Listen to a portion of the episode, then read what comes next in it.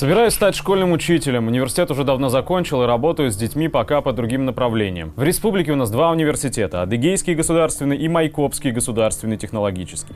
Справедливости ради стоит сказать, что АГУ относительно держится, и там собраны неплохие преподаватели. В МГТУ таких можно пересчитать по пальцам одной руки. И все, что я дальше собираюсь рассказать, касается обоих университетов с поправкой на полную вакханалию и вакханалию масштабов поменьше. Оба университета не изведены до касс по выдаче дипломов за деньги. Большинству преподавателей плевать на предметы студентов. Все знают, что ГОСы – чистая фикция, как и дипломная работа.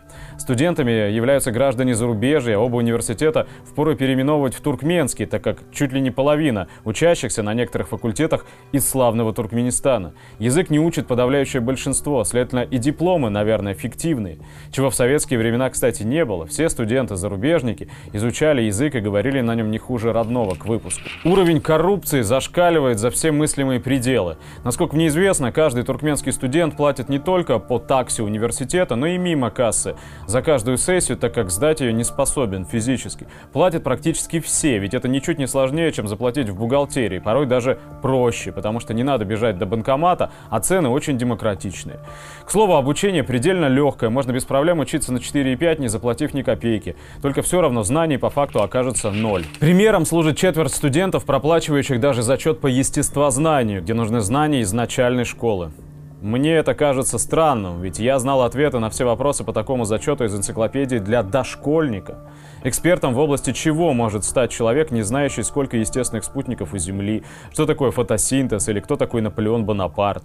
Все обучение сводится к самообучению, а диплом тебе в конце концов дадут и так. Понятно, что специалисты выходят из таких вузов никакими, от слова совсем. Пищевики не знают ни химии, ни биологии, ни оборудования. Программисты на занятиях слушают преподавателей, которые рассказывают им истории своей личной жизни. Юристы в 99% случаев либо не знают законов вообще, либо лучше понимают законы воровские и идут с целью с самого начала, говорят об этом прямо, занять место пожирнее. На менеджменте уж простите, собран просто сброд. Эти люди не понимают, что это вообще за профессия такая. Впрочем, и преподаватели, которые учат всему сразу, от высшей математики до металловедения, или сельхознауки, или философии. Кафедра физики собирается отменить проведение опытов и перейти на сухую теорию, что является бредом, конечно, и все это понимают, но выхода нет, как нет и оборудования. И самое страшное, самое страшное это студенты. Беспроглядная тупость подавляющего большинства вызывает оторопь. В туалетах смрад и нечистоты уже через пару часов после начала занятий. Пользуются ими, видимо, по принципу «куда попало». Мне очень жаль персонал, занимающийся уборкой, потому что под конец дня это Авгиевы конюшни. Мало кто понимает, почему нельзя в здании вуза кричать и кричать матом, почему преподавательский состав не ровня студентам, что такое субординация. Суть, конечно, проста. Я заплатил, значит, я имею право на все. В конечном счете, все, все, черт побери, сводится к деньгам. Создается впечатление, что только каленым железом можно привить уважение к учебе такой оголтелой толпе. Те, кто не является дикой частью, также занимаются профанацией. Большинство студенческих движений лишь красивая ширма, которой закрывают эту самую дикость. Нет абсолютно никакого толка от большинства бесконечных форумов, слетов, сборов, собраний. Остаются только горы зачем-то напечатанных футболок, которые никто никогда не наденет, до блокнотов и ручек, которые вылетят в мусорное ведро.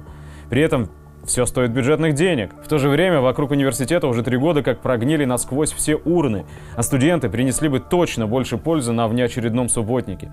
Мое повествование сумбурно, лишено структуры и, возможно, не несет особой смысловой нагрузки, ведь наверняка не у нас одних такие проблемы. Но мне всегда хотелось порядка, хоть в какой-то степени порядка, а не вот этого хаоса, что мы наблюдаем сейчас. Ваш фильм побуждает меня на активные действия. Я уже не закрываю глаза от усталости, глядя на проявление варварства. Я увидел, что людей, которым не все равно, на самом деле деле не так мало, и мы можем коллективно затормозить нынешнюю ситуацию, а можем попробовать обратить этот процесс или направить его по другому пути.